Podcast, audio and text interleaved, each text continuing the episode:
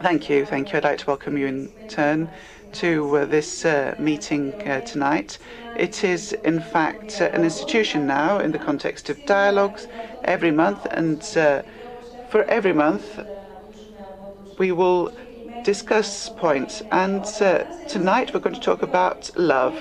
It is a feeling that we've all felt, we all know, but I think in the end we might know nothing at all. So I think it's good to actually um, inquire about this uh, issue, and I think we will all do this, uh, whether here live or through live streaming uh, through the website uh, snf.org.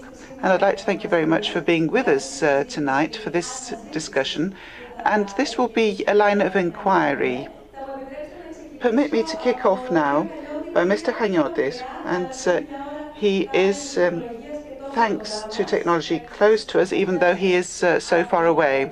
So, welcome from Athens, uh, Mr. Chaniotis. He is, in fact, the professor in the Department of History and Archaeology at the University of Crete and, uh, and director of the Museum of Cycladic Art, Mr. Nikos Stampolidis. And uh, we also have uh, with us a lady who has uh, in fact, uh, created characters that we've uh, identified with. And if this is not the case, at least we've met acquaintances and uh, who have uh, their uh, traits. And uh, family, we might also find the same traits in families and friends. And it's Miss Mirella Papaoikonomou and Nikos Tzavaras, who is a psychiatrist, and he is the honorary president of the Hellenic Psychiatric Association. So I'd like to say, um, apart from a knot in our stomach, what does uh, love do to um, our soul? Now, I'd like to uh, warm us up with the first question because, uh, you know, uh, I don't know if one gets thunderstruck uh, because of love or if it's something that you slowly heat up and then you uh, warm to it. I'd like your approach. What is love? And within the context of science or through our experience, we can actually set the limits. Whether we can actually um, reflect it, we also seem to have a certain problem with our connection to Mr. Kanyot, but I hope that this will actually uh, be restored. So, can uh, this uh, sensation and love uh, be reflected in a theory? Well, good evening. I'm in love with ancient Greece. Let me kick off with that. So, um, I would like to answer your uh, question, what Andronikos said. And uh, this is something that we read that love is nothing else than, in fact, an impulse. It is an impulse uh, for uh, movements, towards a movement from the, the um, so from a person who's in love towards the target. So it is, in fact, the distance of an arrow that as soon as it leaves the uh, the bow, it actually races towards its target. This distance is love. Once it finds its, finds its target, it's no longer love. so, what do I mean by that? I think Nikos is going to uh, pick up on this. In my mind, love is in fact an impulse. It is uh, the air, the wind, it is what is actually uh, created uh, towards uh, a person or an object of desire, let's put it that way, which doesn't have to have reciprocity. So that doesn't mean that the object of desire actually responds to us in the same manner. So, in this sense, love, in my mind, and for the neuropsychologist, and Mr. Tzavaras is going to talk about this, can last from two to three seconds to the maximum of two, three years. Only. Only. well, I have a lot of questions. Do you know why? Well, I don't know if uh, the interlocutors um, actually allow me to. I would uh, like to expound.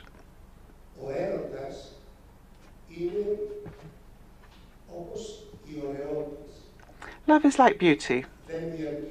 It never lasts a long time.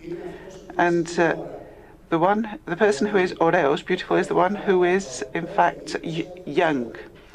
So uh, 20, 25 years of age afterwards, they can be shapely, they can be uh, charismatic, but uh, they are no longer beautiful.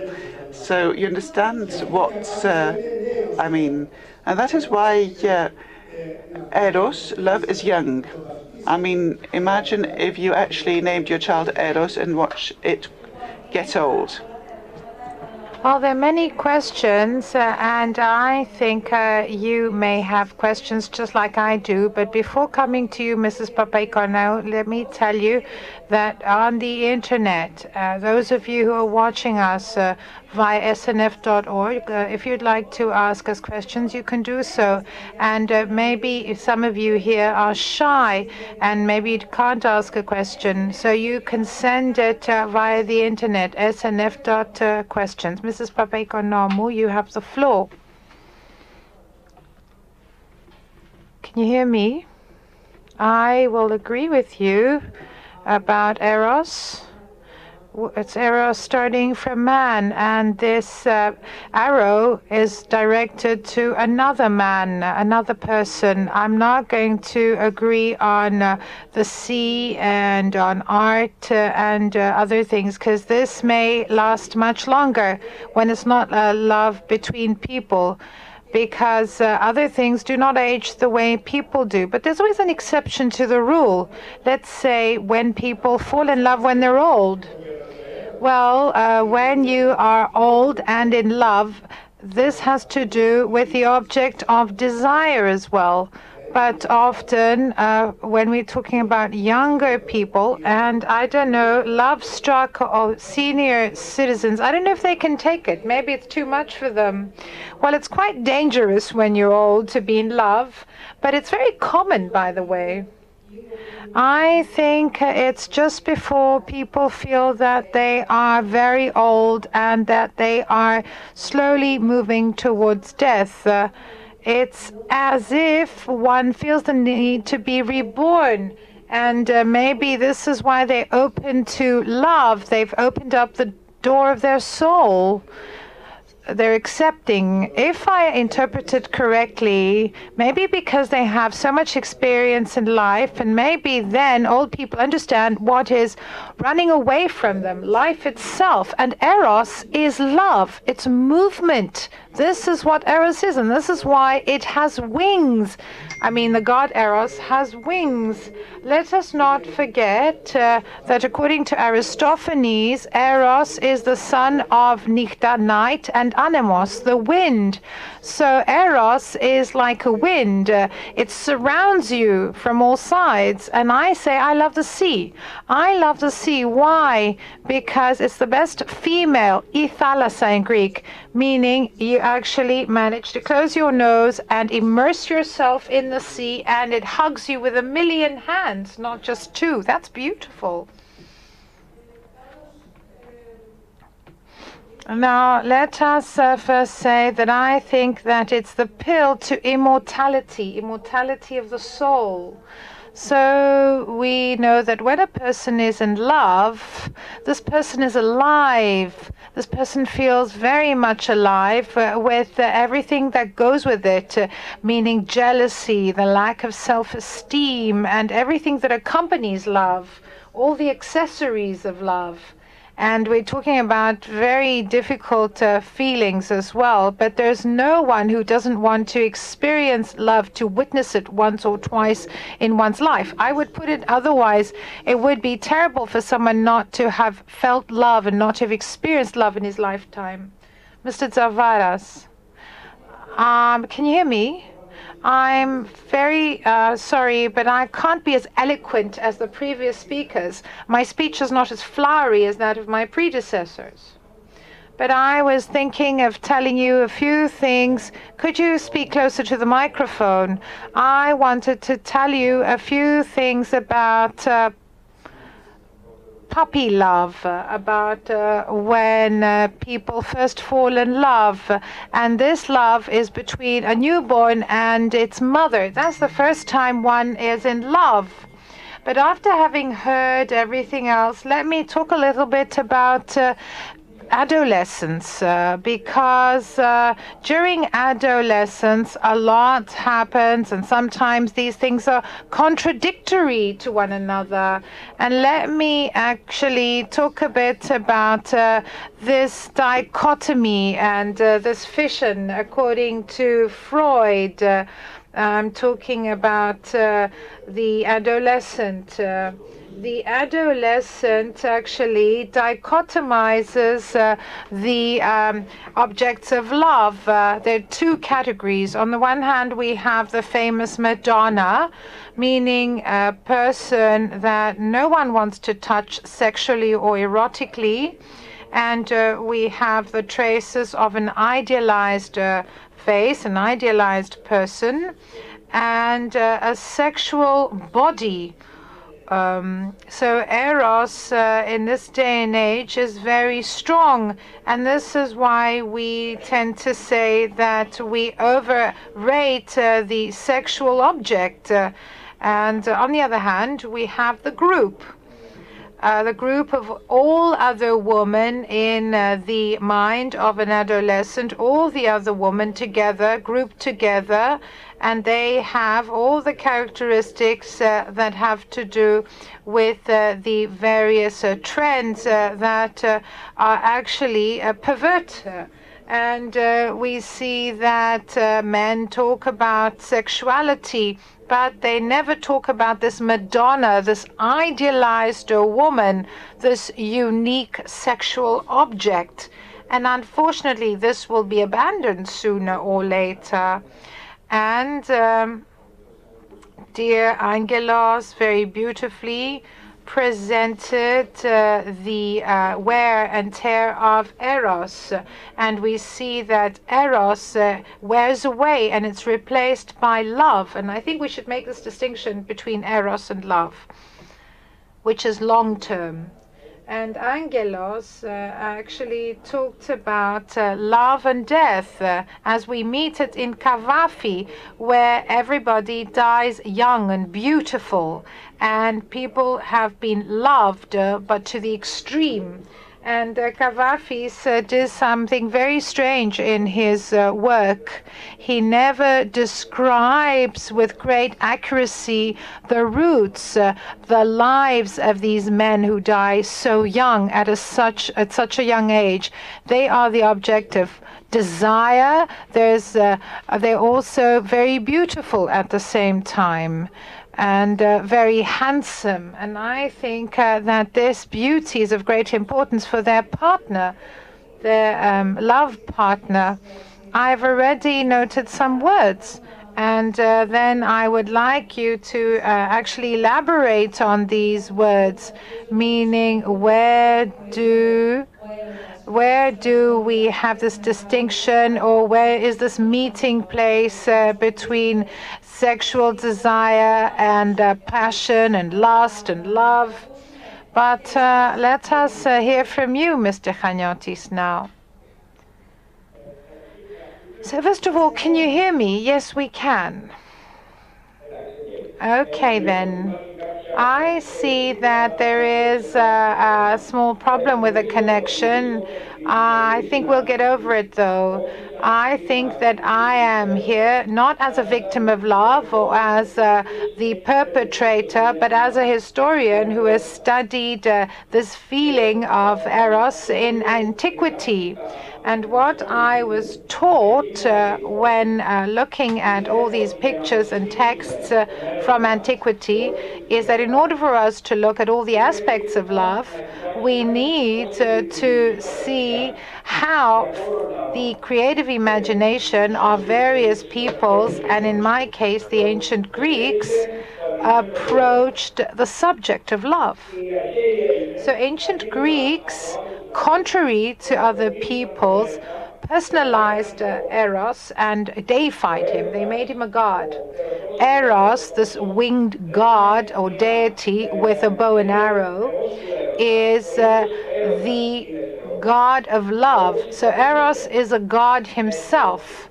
And we see that Eros uh, has his bow and arrows. And uh, here we have a basic feature of love, i.e., that love always has a specific target. It is always like that. There are hidden feelings as well. I may feel love, love may overflow. I may feel happiness, but I might not be able to explain what I feel. I may feel anger, but when I'm in love, I always have a specific person I love. There is a specific person I'm in love with. And this is something we see from the different representations of Eros in ancient art. We know that love hurts. Love is also a warrior. Eros is a warrior. And when he hits someone with uh, his arrows, the arrow stings. And this is why people are called love struck. And uh, we feel uh, eros, uh, we feel love in our body. It um, has various manifestations that are apparent. Uh, we see that uh, there are many stories in ancient Greece, and they talk about the pathology of uh, eros.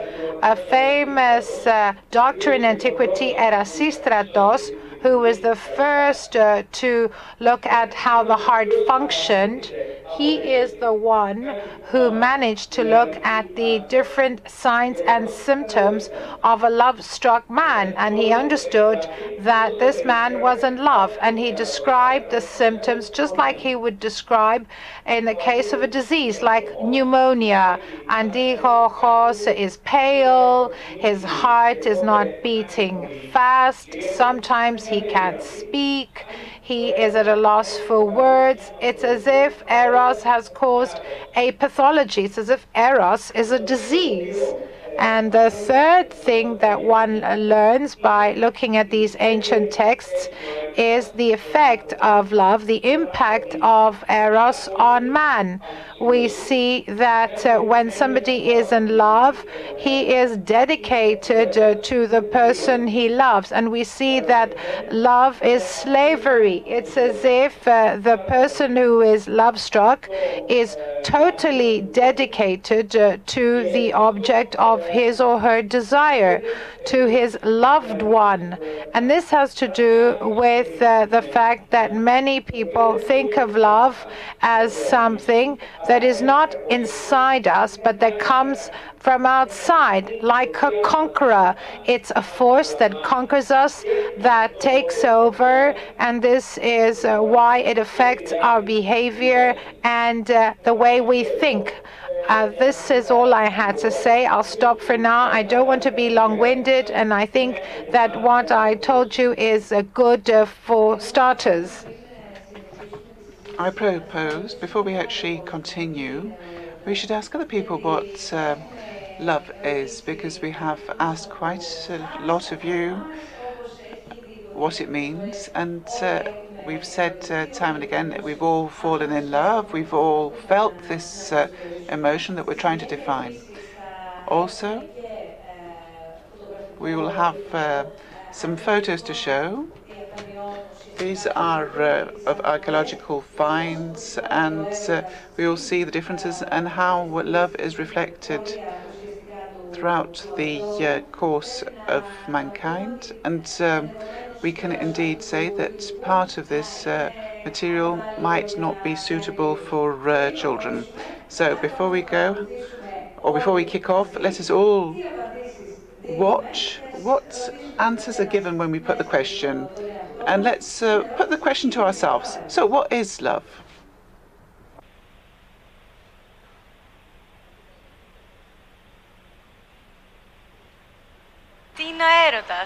What is love? What is love? Mm, what is love? What is love? Mm, love is What do you mean? Love? What is it? Love? I don't know. What is love? It's something that comes and goes. So, it's trust. It is, uh, in fact, uh, balance, uh, life. Uh, it is um, equilibrium. It is a strong feeling.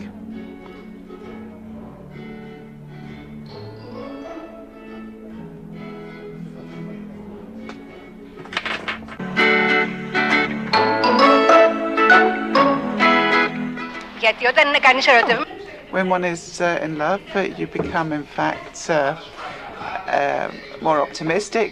Everything seems to uh, be rosy. You're not afraid of taxes or anything. You're only interested in your love. Well, you know, uh, it's a feeling in the stomach. Well, it makes you actually um, feel that you could do anything. If it's not strong, it's nothing. You can't control it. Love is beautiful.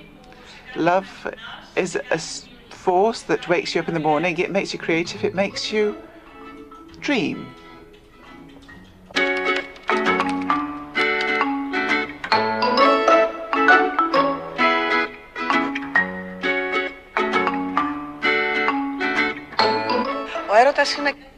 Well, love is a difficult thing in our times. There's a lack of trust. In our days, love is the only thing that exists in Greece because uh, everything else is uh, dire.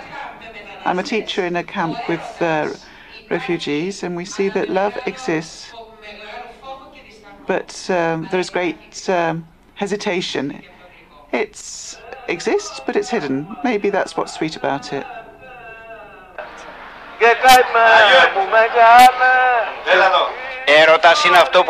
Love is what is lacking in our lives.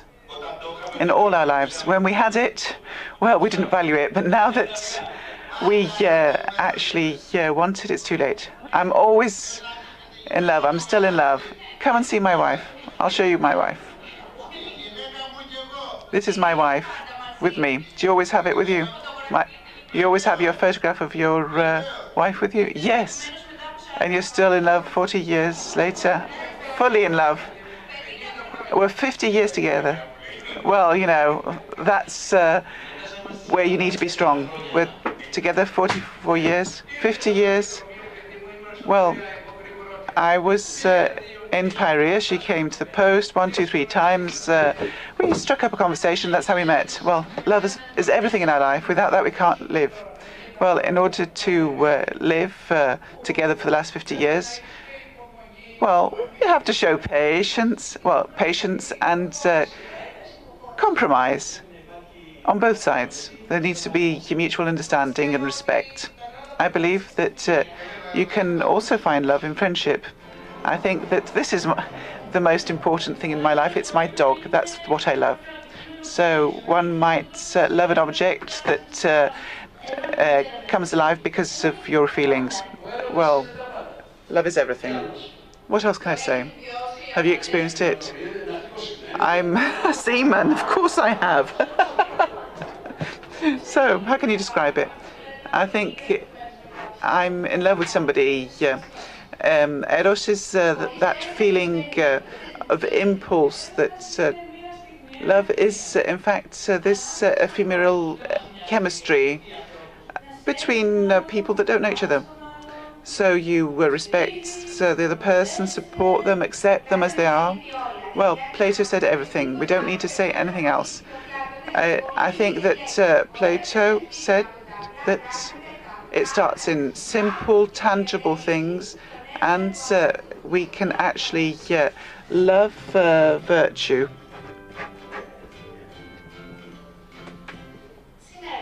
So today, I'd like you to tell me what love is. Love is a human feeling which actually comes from the soul of people, and and it actually shows another person how much you love them. It's a strong uh, emotion that one feels towards another person that you care about.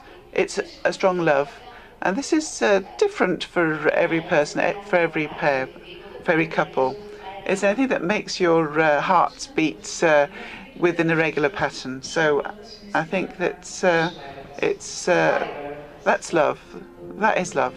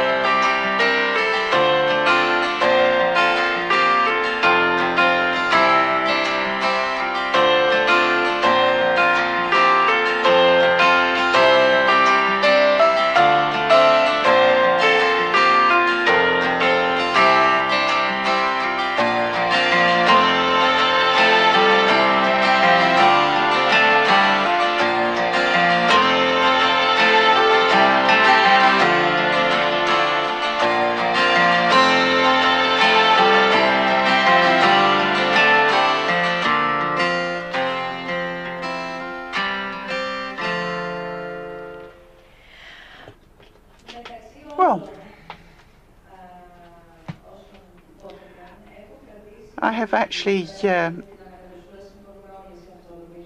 written down the following that love actually makes you uh, uh, feel uncertain, that there's an upheaval, that uh, you feel a tightness uh, or a knot in your stomach. But we saw also that it's not only uh, an emotion towards somebody else, but it's also towards an object or something that might come to life because of our emotions. It's also what brings uh, a mother closer to her child.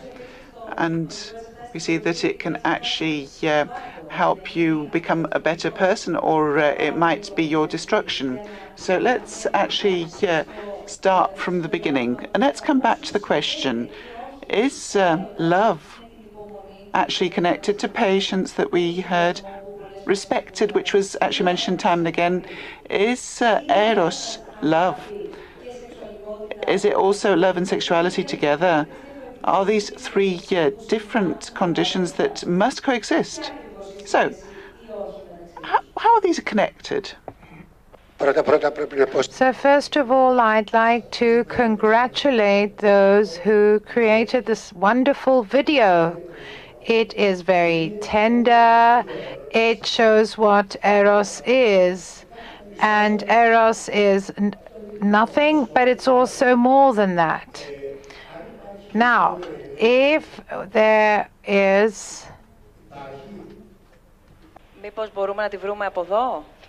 Slide number nine. I'd like us to look at slide number nine again. Thank you. Let's try and see if we can find it.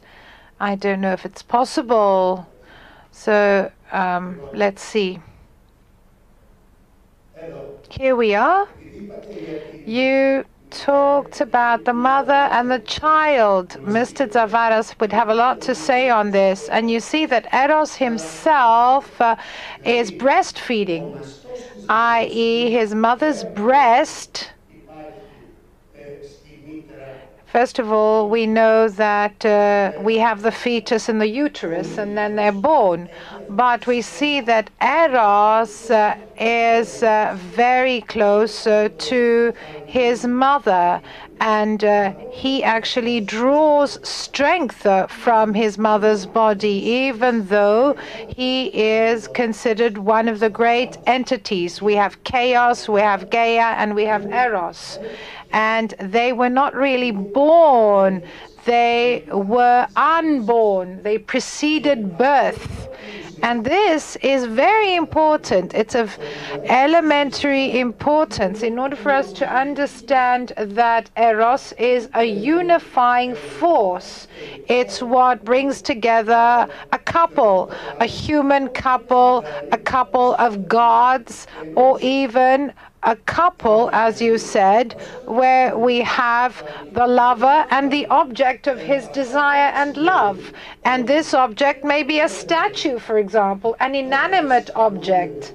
So, what we see is that this person is in love not with what is represented by the statue, but with the statue itself, i.e., with matter. And the lady talks about Plato, and she says that Plato has said it all. And we know that Eros is not love, long term love. It is not friendship. It is not respect. It may be all of this, but Eros is, at least in antiquity, connected to the to intercourse, to sex. Uh, Mr. Chaniotis, I'd like to hear from you as well.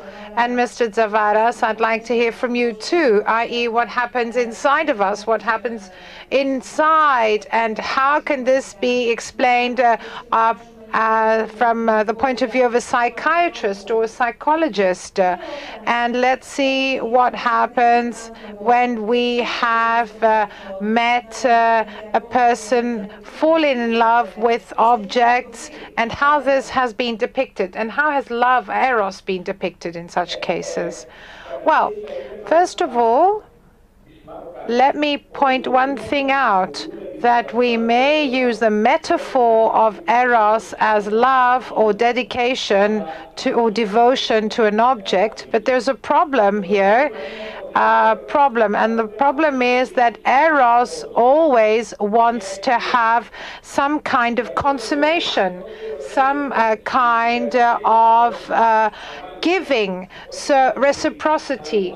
So, for example, people fall in love with uh, the statue of uh, Aphrodite, and if it's not Pygmalion who can give la- who can give life, uh, breathe life into the statue, they then commit suicide because then their love is unrequited.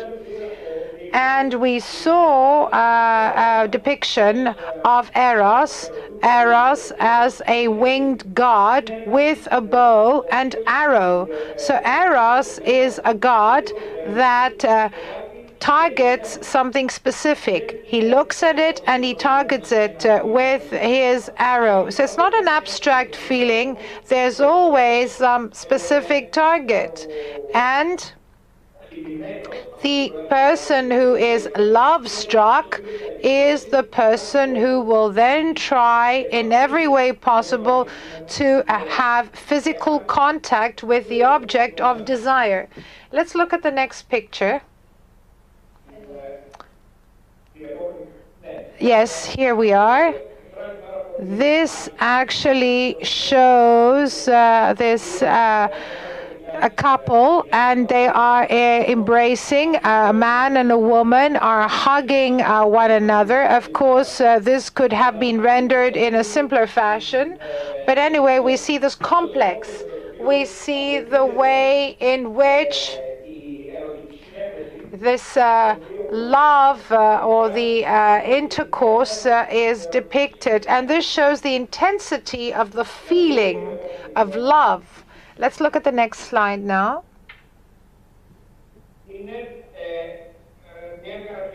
This is uh, a characteristic expression of the force of love. Love, uh, Eros, is so strong that even Zeus, the king of the gods, uh, can uh, remain. Um, away and uh, not to be struck by Eros. So here we see that uh, Eros is an exterior force, and we see Eros pushing Zeus, who has transformed uh, himself into a swan in order to approach uh, this woman, and she has turned her head uh, to the side. She seems to be enjoying uh, herself and we see that uh, her hands are not really trying to push away the person who is approaching her or the swan that is approaching her. Leda has actually placed uh, her hands on the genitals of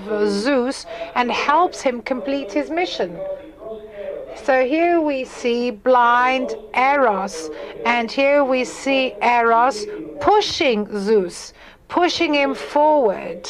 And this actually shows what the ancient Greeks thought of as Eros, an exterior force that is stronger than any other force.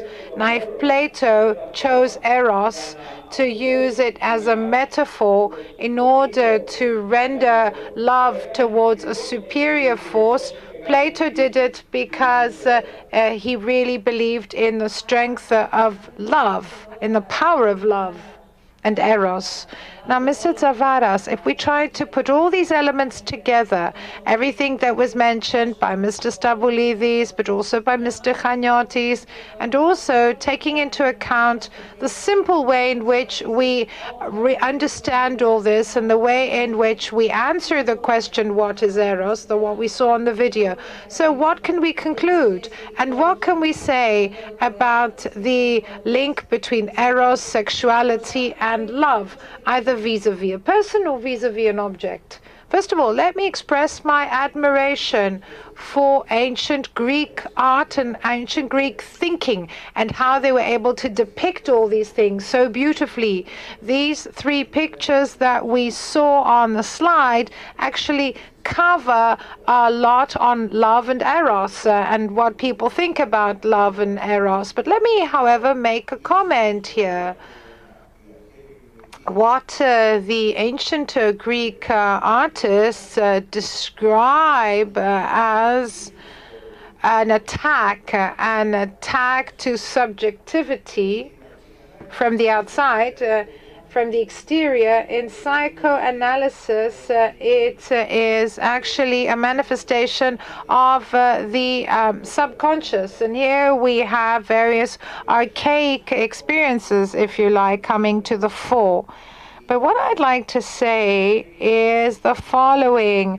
We have this strong relationship between the mother and uh, the newborn. In the beginning, this uh, is a sexual, if you like, uh, force. We know that uh, the infant seeks its mother's breast in order to satiate uh, this uh, need for self survival. It wants to eat and devour uh, the uh, breast of the mother. So we see that this is something ruthless. And uh, this uh, actually drives uh, the child to the mother's breast. And the mother accepts uh, this impulsive force shown by the infant, by the newborn. And then something very absurd happens. And actually, this is underscored first by Freud, i.e., that when the child has fed and uh, when it has come to the point of saturation, sucks its thumb and it actually uh, stimulates uh, the uh, mucosa, not because it drinks, but because it wants to feel this sexual urge. It's a first, uh, if you like, emotion or first uh, way of satisfying oneself. And here we have sexuality and self survival as one. And we know that the sexuality actually is made stronger by the mother's love. We know that the mother touches the child, it hugs the child. And in a way, the child is aroused, sexually aroused.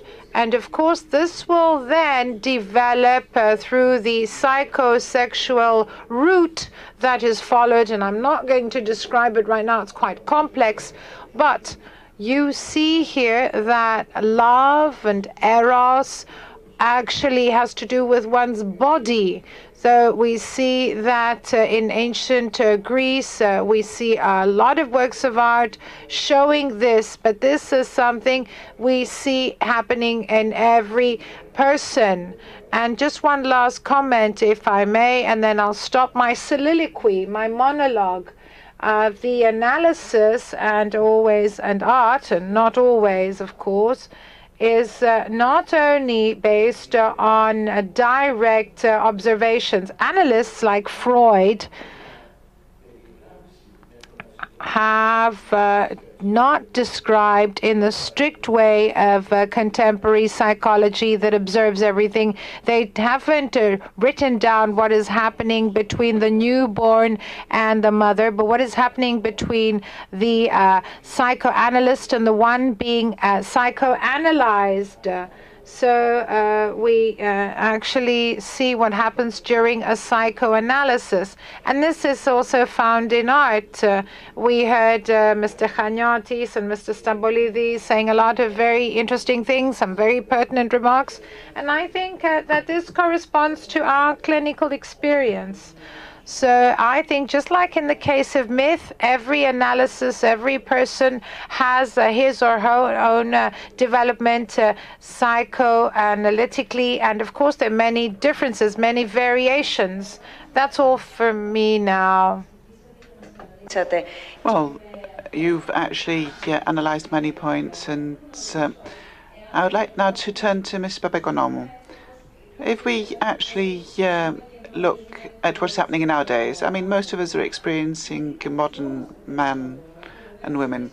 What uh, do we identify with, or rather, what are you inspired by? Because I think we must all look at what we identify with. Uh, that is, a person who actually um, has uh, an unrequited love, or the reverse.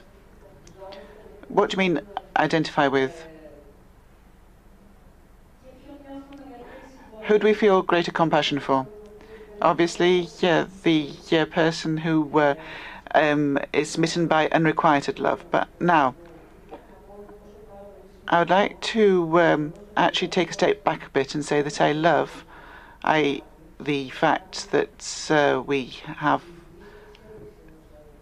love being uh, the uh, development of eros in a couple. It's the um, sound and healthy development of it. So it is the result of patience, of uh, mutual acceptance, and uh, respect. So all of these points come after eros. Well, what I wanted to ask, and perhaps I was not uh, able to put my question across now. Those of you who um, actually express yourself through art, are you uh, actually more struck by uh, people who uh, feel unrequited love? And I would like to ask in what form of art do we um, express better unrequited love or love in which we find more fulfillment? I would like to talk about what would be a source of inspiration for me to write. That would be unrequited love because I'm very interested in the uh, consequences of unrequited love on a person. What are the lengths they'd go to if they can't really experience what they uh, want? Now, would they go to extremes? So I think um, if we see a couple that's in love, they experience uh, this love, and it's there's a happy end there. But I don't find that as interesting as unrequited love. I hope that I answered uh, the question. Well, this brings me to the next question. Where can somebody go to? And I put this question to all. So, how far can um, or to what lengths will unrequited love push us to? So I think we uh, might actually uh, show our worst uh, uh possible self, which uh, would include uh, a tendency for revenge and hatred. And there might be self destruction there. We might commit suicide. There might be depression. So this might actually. Um, turn against the uh, person themselves or the object of their unrequited love. And that is where we have this feeling of danger also. I will agree and disagree also. From an artistic uh, point of view, as Mirella actually um, has uh, stated it, I think it's uh, very, very interesting indeed. But I think the optimistic and a wonderful love can be uh, expressed also through art in the movies or uh, in another art form, through music uh, or um, through other art forms. Uh, so this is a good example. We would like to actually set unrequited love as uh, the path to be avoided. But I would believe that uh, when we have um, love uh, and people who feel fulfilled through love, we can actually set that as the good example. So uh, I like to tell my uh, young audiences that uh, love actually brings God within you, and uh, this automatically uh, has uh, the following result. It uh, actually awakens your senses because you um, actually feel it through all your senses, through your nose, your hands, and your eyes. So it is not only love through one's tablet or one's mobile phone. It's wrong to believe that's the only way. So even the uh, example of a quote unquote convenient love that uh, has a happy end is a good thing. I think it is, uh, in fact, uh, something that uh, we should uh, show to young people to set the good example. Because Eros is the god from amongst all modern and ancient gods that has the uh, greatest number of adjectives. He's uh, gentle, gentle footed, uh, and he actually um, fills his path with flames, uh, and he actually uh, addles your brains. And uh, Sappho, in her uh, poems, has a wonderful expression. She says that uh, um, Eros blew my mind, as does the uh, northern wind, which throws the pine needles from the tree in the um, middle of winter. So. Um, I'm looking to you, Mr. Chaniotis, now. We have a question because I want us to look at the present and the past. Is um, Eros a matter of love or chemistry? How do we actually uh, classify it? Um, very nice question and very nice comments. Uh, but before answering, uh, please allow me to quickly make some comments myself. One, this has to do with the way that ancient art and ancient literature deals with eros.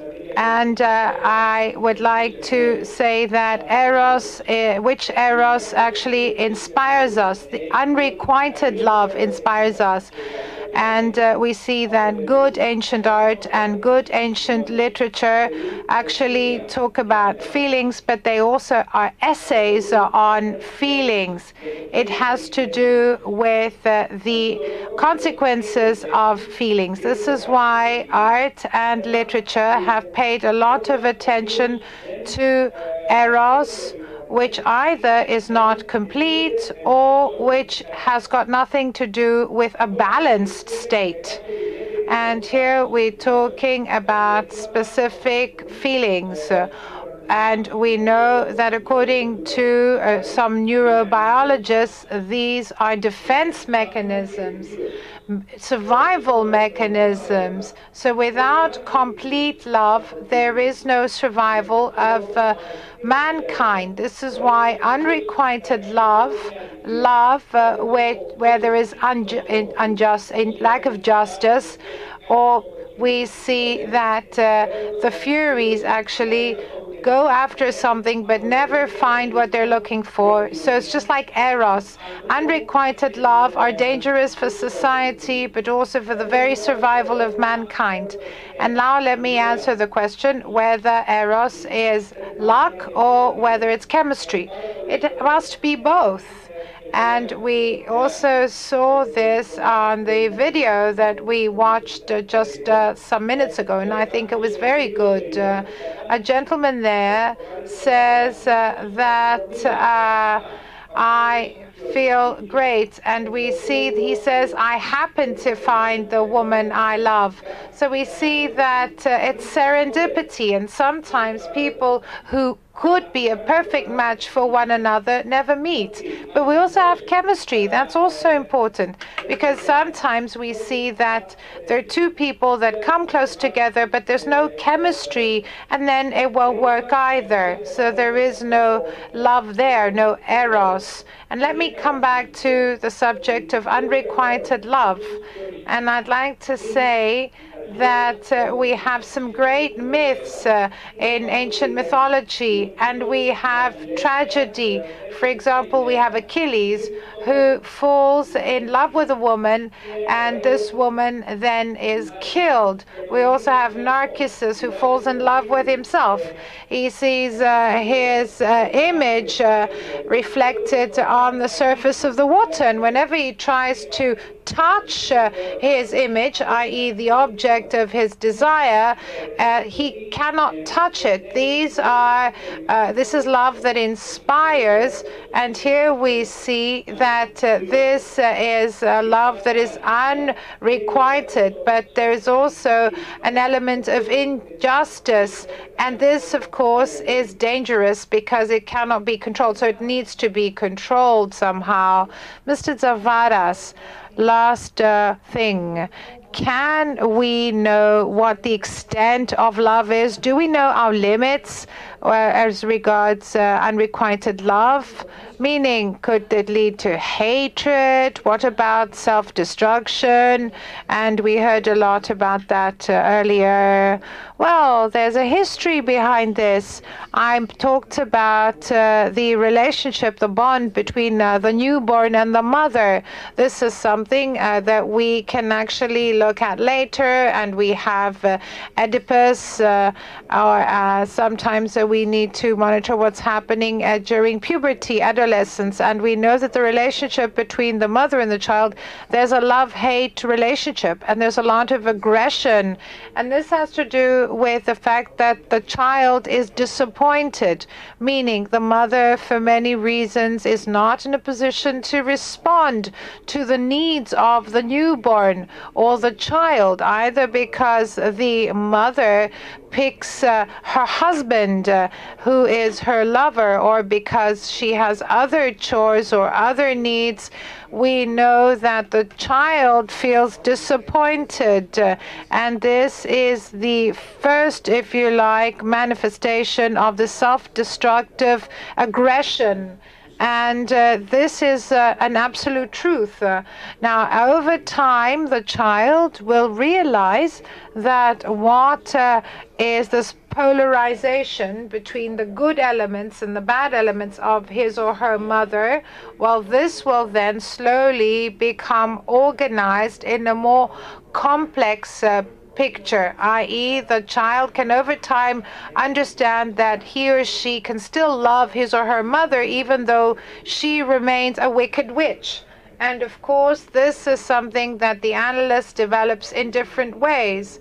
But it also shows this uh, first relationship. And here we have narcissism, we have aggression, and we have love. All these uh, feelings that are in stark contrast with one another. And then we see that uh, these things will manifest themselves in the adult differently. And Mrs. Mirella Papaoikonomou talked about the complexity of uh, the manifestations of uh, love. And here I'd like to make a leap forward, uh, if you don't mind. And I'd like first to hear your comments as well. So, in art, and in uh, the literature, in global literature, here we have a link between destruction, eros, and death. And it is not a coincidence that some of my colleagues talk about uh, the impulse of death as something that uh, constitutes an amalgam with eros, something inevitable. It's not that everybody agrees, meaning that there's this death urge, this urge that accompanies love and uh, the many disappointments that one encounters, i.e., that people are always exposed to the narcissist type disappointment. And this has to do with one's inner world, but also to interpersonal relationships but I leave this for later. I'd like to hear the views of the other um, speakers. Thank you. Thank you. We're all ears. Could you just add to what Mr. Tzavaras said? Uh, well, if we link eros to sexuality, every root, and I'm talking about the motion uh, of love, the love that uh, a man feels towards a woman and uh, the path that it follows. Well, this has one goal, one goal, i.e., the propagation and uh, the um, survival of mankind. But this happens once whereas all other uh, forms of uh, intercourse lead to death, meaning the sperm dies either in the vagina of the woman or elsewhere. So this uh, impulse ends in death. And only if we have conception, only then is life created, and only then is the life continued. And this is why eros, sexuality, and death co- coexist. And this is something that poets say, that uh, psychologists, all these things are interconnected, they're interlinked. For example, there are statues of uh, Eros with wings or without wings, and we see that uh, they hold in their hands uh, two torches. One torch is held upwards, which is life, and the other torch is looking down, i.e., towards death. So we see that the same God is both. So, can we control this though? Do we have control over it? Uh, I'm talking about all these feelings and emotions. Well, people cannot control anything. We are, and this is my opinion, my personal view, we're something between animals and God. It depends on where we're looking at. Are we looking towards the animal, i.e., lack of conscience, or are we looking towards God, trying to be in his image and likeness? So it depends. My mother used to say, I kiss you with uh, any lips I have, and I look at you with any eyes that I have. So I can't hear you, Mr. Tzavaras, because you haven't got a microphone. But I saw you smiling. Whether we can control these feelings or not, what do you think? What's your take on this? Well, it's a very complex uh, issue uh, for uh, a psychiatrist uh, and analyst. That depends on the clinical traits. So um, I'm talking about my own experiences, of course. So um, it is uh, true that uh, sometimes uh, we can't actually control these uh, tendency towards self-destruction. Uh, so they can be hysterical. You know, when a 16-year-old girl comes to me and says, "I want to kill myself because yesterday I went to a concert and this singer didn't look at me in the eyes." And you know, we were 100 meters away. So these are uh, narcissistic disappointments, and uh, they're very habitual and commonplace. But there is also depression, whereby somebody actually identifies with death, and uh, they believe themselves to be death. So I have nobody left here uh, in this world. I have uh, no re- relationship to this world, and uh, we see that this is almost psychotic. So um, we cannot answer this uh, question easily, and we have a huge uh, range and spectrum of uh, conditions. But we all know what disappointment is, don't we? All know. Um, also, this relationship between death and eros, because or death and love, because when we um, actually uh, lose somebody that we love, there is this uh, inner death because we know that when we mourn somebody, uh, there is uh, an inner death that comes about. I'm very uh, thankful to you for the example that you gave before. I have spoken a lot, so I'd like to hand over to Ms. Normal. I wanted to say something, but uh, first and foremost, there's a question mark attached to what I would like to say. So we have uh, a young couple, a young man who is, uh, in fact, in such a situation of unrequited love, or um, love that um, actually um, is disrupted for one reason or another, and um, they might uh, feel themselves to be out of control. So I wanted to ask you the following that as people grow older, and I'm talking about somebody who's middle aged, where uh, common sense starts to play a role, I think that uh, they can actually control these impulses better. So, um, as they uh, become older, they actually lose that control. And uh, then we have uh, the uh, love that older people show, and they seem to lose control because they feel that uh, things are coming to an end, and that drives them crazy. Is it true that when one is 40 or 45, that the intrusion of uh, common sense helps people to control their feelings better when they feel a disappointment, when they feel that their love isn't requited, or when a relationship comes to an end. And I'm looking towards both of you. I think that uh, both of you can uh, answer this question. And of course, Mr. Chaniotis, I don't know if Angel wants to say something. Well, I would uh, very much like to uh, add something, as uh, Nikos actually uh, challenged me. I think the answer to this question is closely linked to the following. It has to do with the cultural and political conditions that, but cultural conditions that uh, prevail, because one of the uh, objectives of ancient Greek societies and other societies, for that matter, is to put emotions under control, and uh, that includes love. And ancient Greek society has the following uh, particularities. So uh, we see that um, uh, passion amongst, uh, oh, sorry, uh, a wedding is actually arranged. It's not between people who are in love. There are other institutions and uh, that is of prostitution. Prostitution, which is uh, different from what we know today. We have the heteres that are, in fact, uh, very cultivated women, and uh, they are the object of desire. And uh, we see that um, somebody uh, is not in love with their spouse, but they are very much fulfilled through their marriage.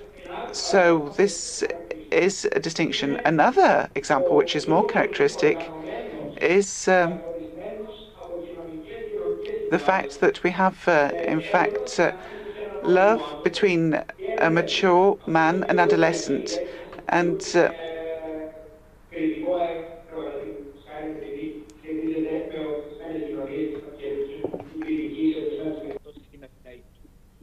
and this is a Cretan love because it's uh, associated with these uh, uh, these that land. So uh, the uh, elder person will in fact uh, abduct a, a young person, and here there is in fact another factor, and that is of friendship and who I speak to about my love. Is it something that I keep to myself, or do I speak openly to uh, my peers? In Crete, the mature man talks about the object of the desire, and uh, he says it to his peers, and if he uh, actually uh, permits it, they will actually uh, allow him to uh, pursue this course. And there are other, in fact, examples, but I would like not to be very long-winded. So I think that these uh, examples give us the cultural and societal profile, and we see how society can actually uh, allow us to uh, feel and experience our life. And it's not how we will actually experience it in our body, and it will allow us to show it or not, to uh, talk about it with others, or to keep it to ourselves. So I think it will actually play a role in how we experience love.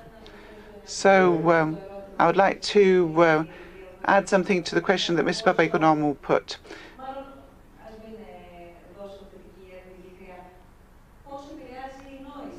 How does uh, one's uh, mental capacity actually um, affect it? Does thinking affect this? Um, I'd like to uh, say that um, we could reach a different conclusion for every different, every uh, single different person, every individual. So even though I actually uh, have a lot of examples to cite, I'd like to talk about myself.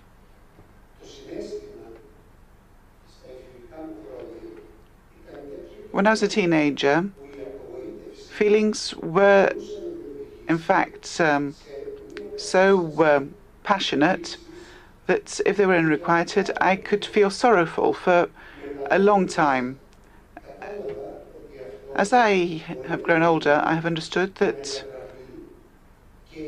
I can actually transform these emotions.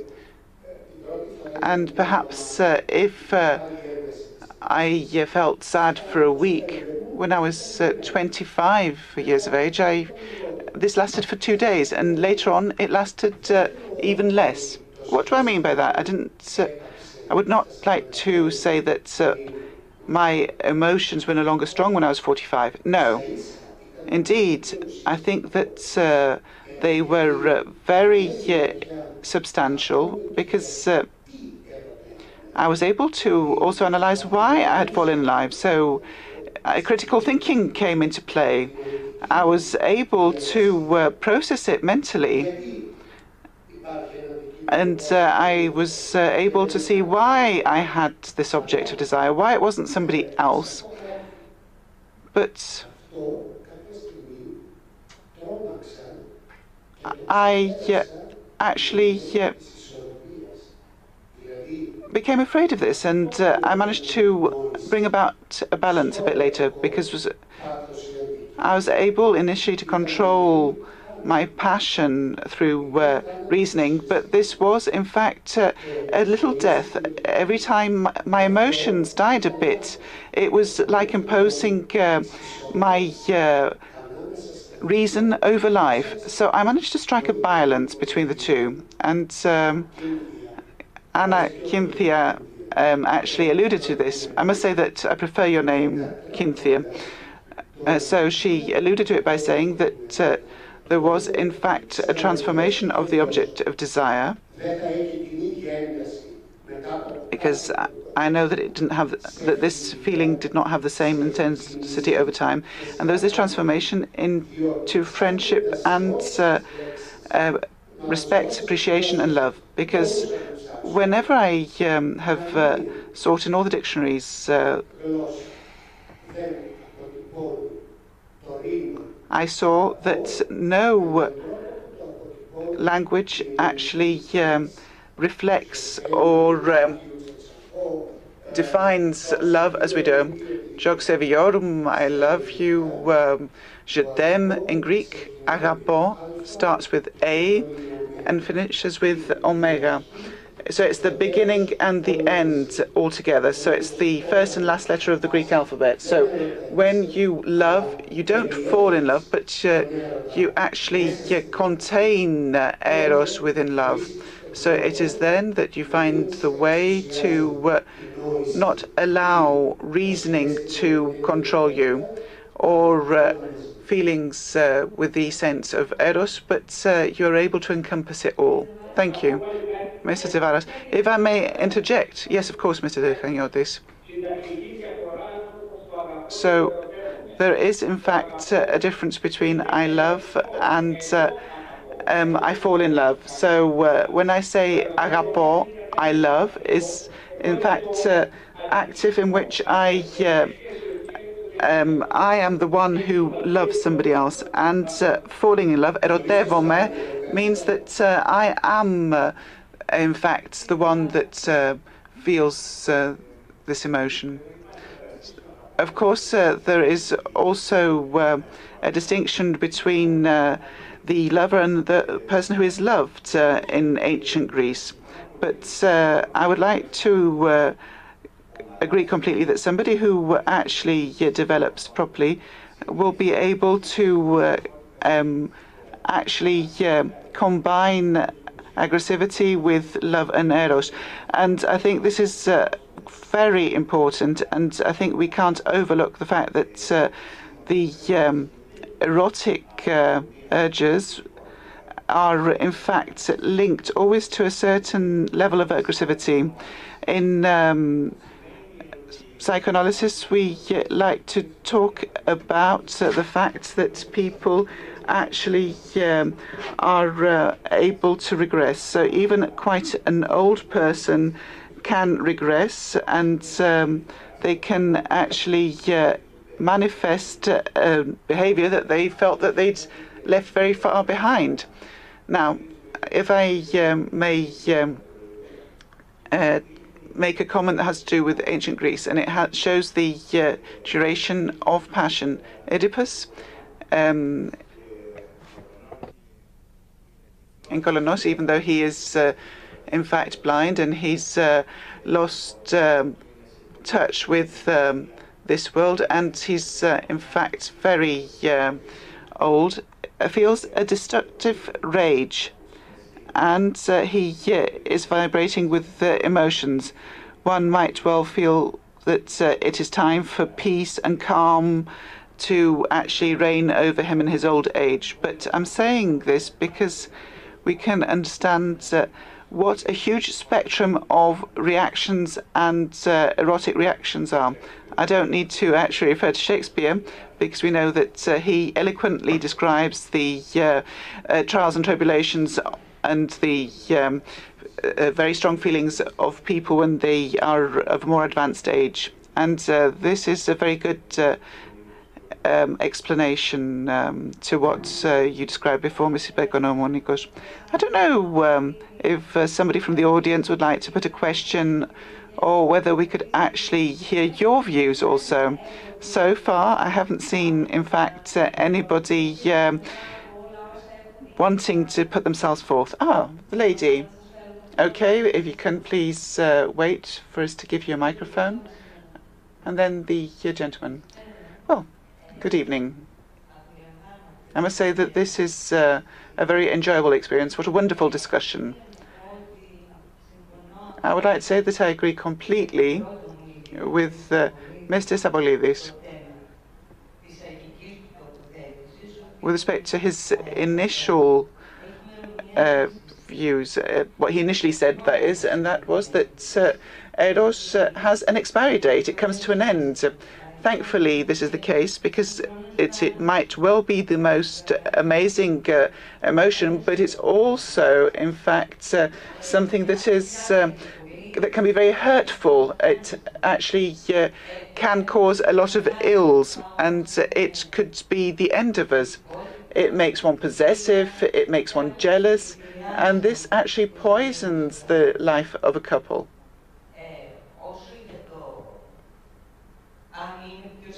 Now, whether an unrequited love or reciprocal love is in fact more touching, I think an unrequited love is, in fact, uh, something that uh, inspires books and movies uh, and uh, poems. I don't think that anybody has actually uh, felt themselves so moved by um, a couple who fell in love, then um, married, had children, and sat on the sofa together in their slippers. I think we were all touched by unrequited uh, love uh, uh, that's led to suicide or uh, to uh, other difficult situations. It is an orthodox love that actually touches the most.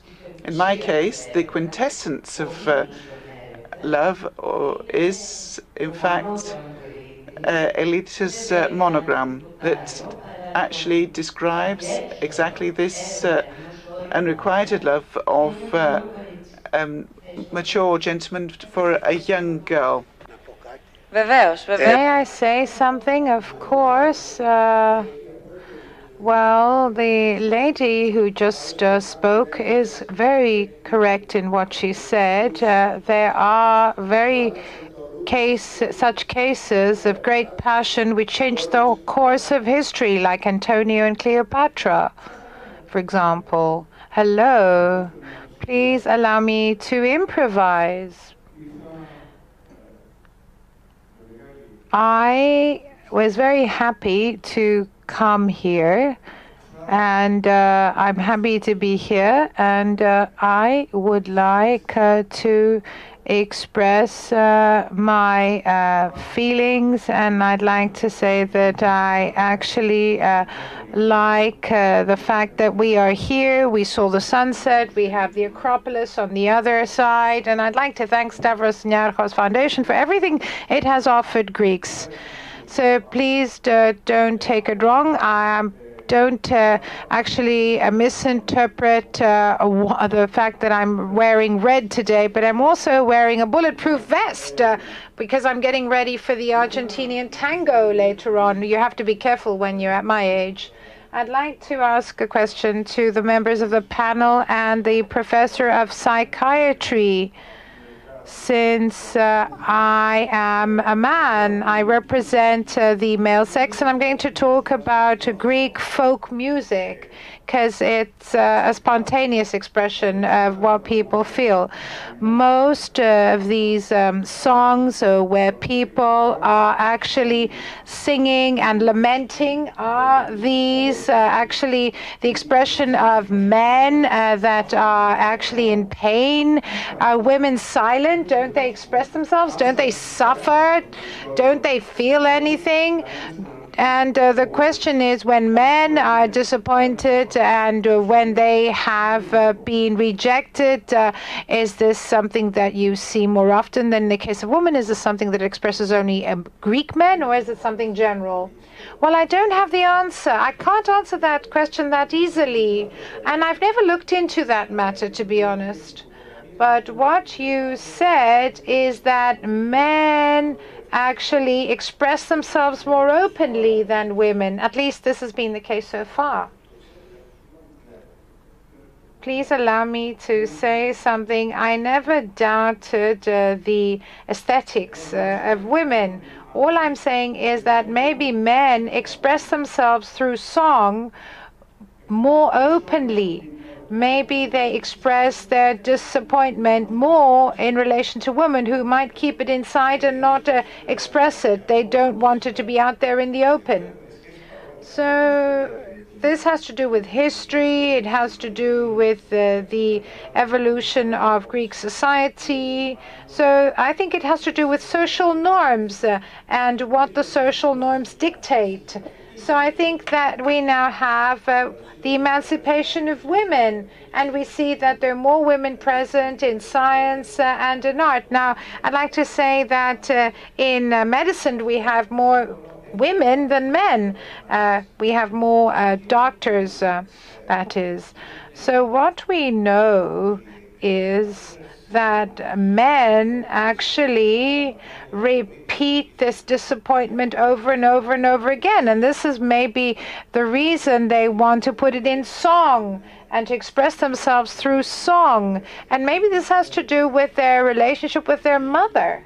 Because uh, the uh, mother is more focused on the male infant in her arms, meaning when she has a boy I think she's more focused on the boy rather than on the girl because uh, she is heterosexual. And uh, this means that later on, the man, when growing up, has this fear, this fear of becoming dependent upon women again. And this is why in men, we actually have the Don Juan phenomenon as a result, this leads more to the sublimation. So there's this some uh, sublimation. Uh, uh, this is mentioned by Seferis, meaning we see that uh, this uh, the man expresses himself through song and through art in order not to create more permanent relations. this is all I had to say by way of comment. I have nothing further to add. I'm just thinking out loud. One more question. Do I have to do something? Uh, I've got a microphone. Can you hear me? So thank you so much uh, for this very interesting discussion. And please allow me to uh, greet Mr. Chaniotis, who's on the other side uh, of the Atlantic. We are his students from Mathesis. Uh, so nice to see you again. So, first question. The first question that comes to mind is sin and how sin is connected to eros. And, uh, we're talking about religion now. So we see that love and sin are connected often in religion. And the second question, it might not be that clear because at Mathesis I didn't attend the philosophy course. So what is the dimension of platonic love? What do we mean by platonic love? Is that a figure of speech? Do we mean unrequited uh, love without sex, uh, without intercourse? Thank you very much. And uh, hello once again. I can answer the first uh, question. The verb uh, to be sinful. Uh, in uh, ancient Greece, but also in Christianity, means I don't find my target. This is what the word amartano, the verb amartano means. I miss the target. First of all, let me thank uh, the Stavros Niarchos Foundation for actually uh, providing the uh, uh funds uh, for the Mathesis uh, courses. And I'd like to thank the students of Mathesis who are watching me today. Now, let's talk about the link between Eros and sin. This is, if you like, something that's linked to culture. We heard that that uh, the verb amartano means I miss the target. And it also means I commit a mistake or an error, i.e., I behave in a way that is not acceptable. So, eros is the subject, uh, it's sinful only when you have a violation of social norms. For example, there are some uh, texts uh, from Asia Minor where you have the confessions of laymen, and their eros is sin only when, for example, it is linked to adultery. It is a sin when uh, some uh, norm uh, is violated.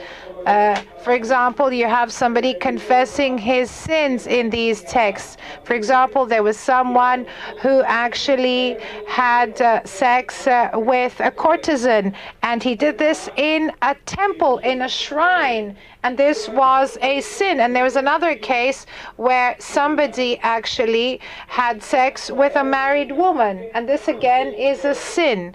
So we see that eros and sin are connected to the religion that investigates the matter. And here I'm talking about Christianity, for example. Now let me talk about platonic love. Platonic love is a figure of speech.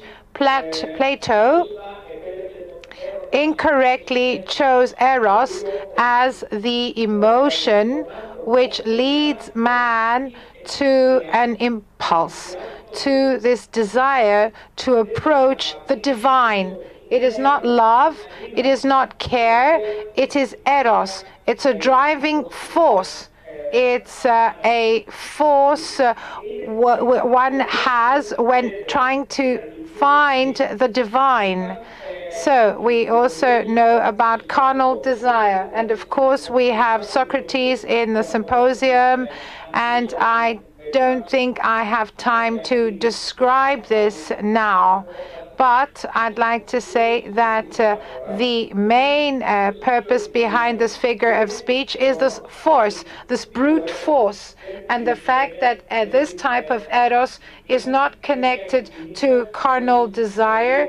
It's this desire to become one with the divine and to come close to something that is higher than us. We still have some questions, I think four, because we need to bring this to an end. There's a lady in front who'd like to ask a question, and then I'll give the floor to the other people who want to ask questions. Oh, we heard before that um, agapo,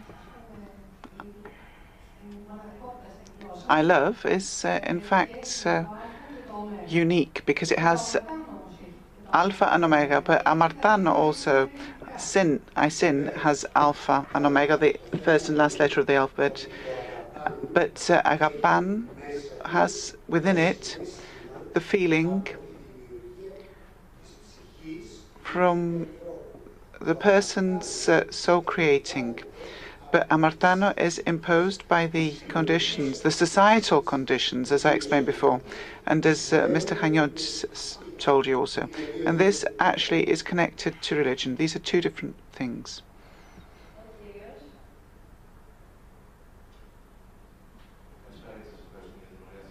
Thank you very much for this wonderful discussion.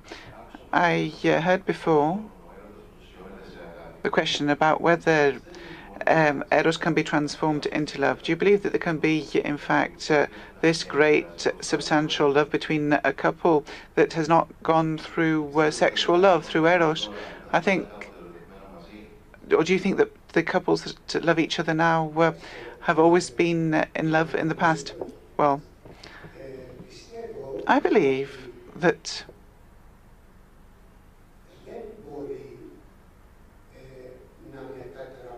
that we cannot actually transform. Um, you're talking to a norm, about a normal couple, about uh, a man and a woman. We're not talking about uh, a parent towards its child. Mm? Good. So I don't believe that it's possible to actually have love without first having um, sexual love, without having eros beforehand. It's not that you cannot love another person. You can love a person for various reasons, but that is not uh, sexual in nature. And we don't have there the impulse of uh, eros. But when we're talking about the transformation of eros or the fact that eros can last uh, through time, then we know that Eros has managed to exist, taking on various forms, but it is always changing. It is ever changing. Let me uh, ask you, what happens within an arranged marriage?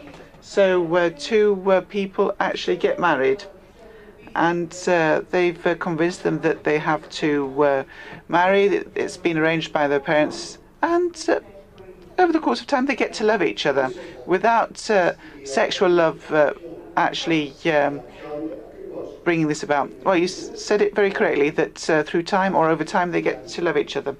And we know that these are people who uh, have uh, lived together. It's like we say in Greece that uh, they were put into the same washing machine and they've come out pink.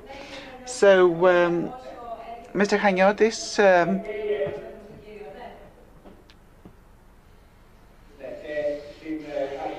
in uh, antiquity, for the most part, was in fact uh, arranged. There was a contract, matchmaking between people who uh, had a great uh, age difference. They might not well have eros, and they referred to love. And they uh, rather referred to uh, the relationship as one that was full of affection. So um, I think that so this is uh, often the case when we have uh, a large age difference. And uh, I think that um, uh, a very good example is the case when there was, in fact, a couple where there was uh, a, a, gentleman that was 20 years older than his wife, and uh, we had uh, this affection that was very sweet. So uh, there is affection towards the person that they've actually spent their life with, and the meanings that are deployed in order to express this love were, in fact, those meanings and concepts that we heard in this uh, wonderful video that we saw respect, appreciation, and uh, consideration for others, for another person's uh, personality. But uh, this is uh, something that expresses uh, this connection very well. And somebody talked about his wife who died when she was very young, and she he said that she uh, left her less breath in his mouth. So this also shows that uh, this uh, relationship between two people who were actually married through uh, an arrangement matchmaking or contract. This uh, actually yeah, has led to uh, this sweet um, commitment and love between these two people that is a physical connection too. Yes, that is true. Because in uh, ancient Greece, a bride could be 12 years of age and she could get married to her husband, not go to his home up until she became of age, because it's the assets that were brought together that became one of the two spouses. And of course, this doesn't mean that these people will fall in love later on, but you talked about those uh, who do not actually fall in love. And this is why I answered the way I did and Angelos did. Well, just one more question because we have to end. Well, hello. I want to ask the following question. You actually said, Professor Chaniotis, that this only was in antiquity, and you said that eros is uh, what uh, two people feel, and that there is uh, only a an erotic, if you like, element. What about love towards uh, science, love towards art, anything that one may feel about uh, an activity? What is that then? If it's not eros, and I'd like to ask Professor Stampolidis if eros is the distance, uh, the time that it takes for the arrow to hit the target, the object of desire. If it's that time, that distance needs to be covered. If love is consummated, if it's complete, can't it become bigger? And how can one remain in love? And uh, we see that uh, he's in love with ancient Greece, and his love becomes stronger over time. And uh, we heard about Mathesis, which is fantastic. And I'd like to encourage Professor Stampolidis to join in and to take part in Mathesis. Angelos, I'll give you some time for the first question, unless you're ready to answer. I am ready. I am ready to answer the question. Well, I think that this comment uh, and the question were both very pertinent. And I think Eros can be a love for science, a love for art, a love for music, and for some activity. But there needs to be reciprocity. If there is no uh, reciprocity, there's no love. And if you love creation, if you love the piano, if you love music, if you love the opera, where's the reciprocity here? The reciprocity has to do with what you feel when you engage in an activity, but it's not the same response we have in carnal love when we love another person. It's the joy, the joy that you feel by engaging in an X activity. And this is why the meaning of eros, of love, can be used for this type of relationship, where another word that cannot be translated is the word meraki, the Greek word meraki, which means doing something with passion and with uh, skill and craftsmanship. So it's got to do with an attraction, an attraction towards something, and for which we want to dedicate our time and to uh, spend time and be creative and so on and so forth.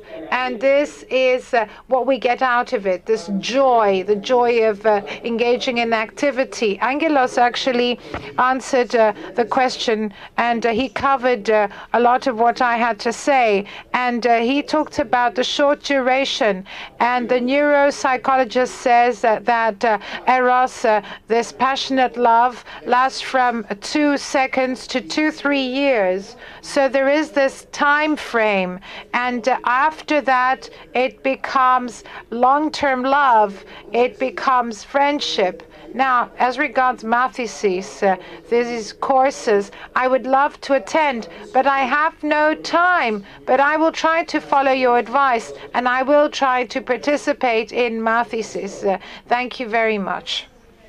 I'd like to thank you all. I'd like to thank everybody who attended this event. I'd also like to thank those of you who also watched us uh, through uh, live streaming. This was the fourth, uh, if you like, uh, event that we organized uh, in Dialogues. Uh, it was a lovely discussion. Dialogues is an initiative of the Stavros Niarchos Foundation. I'd like to warmly thank all the speakers. Mrs. Papaoikonomou, thank you very much. Thank you, Mr. Stampolidis, Mr. Tzavaras, of course, Mr. Chaniotis. It was great, thanks to technology, to be with you throughout this eh, discussion. I must say that right after this event, uh, in just a couple of minutes, and after everything that was said and everything that was discussed, uh, we will have all this uploaded on the site of the Stavros uh, Niarchos uh, site, snf.org, and there will be subtitles and uh, everything will be in English. So everything that was mentioned will be uploaded and there will be subtitles. So see you in uh, March again. So uh, the date will be the 21st of March. And in a few days from now, where there will be an announcement on snf.org where you'll have more details about our next event. Uh, thank you very much, everyone. Να ευχαριστήσουμε βέβαια Of course, uh, we'd also like to thank Cynthia and Lenya Vlavianou, and of course Stavros Niarchos Foundation, and thank you all for coming here. Thank you.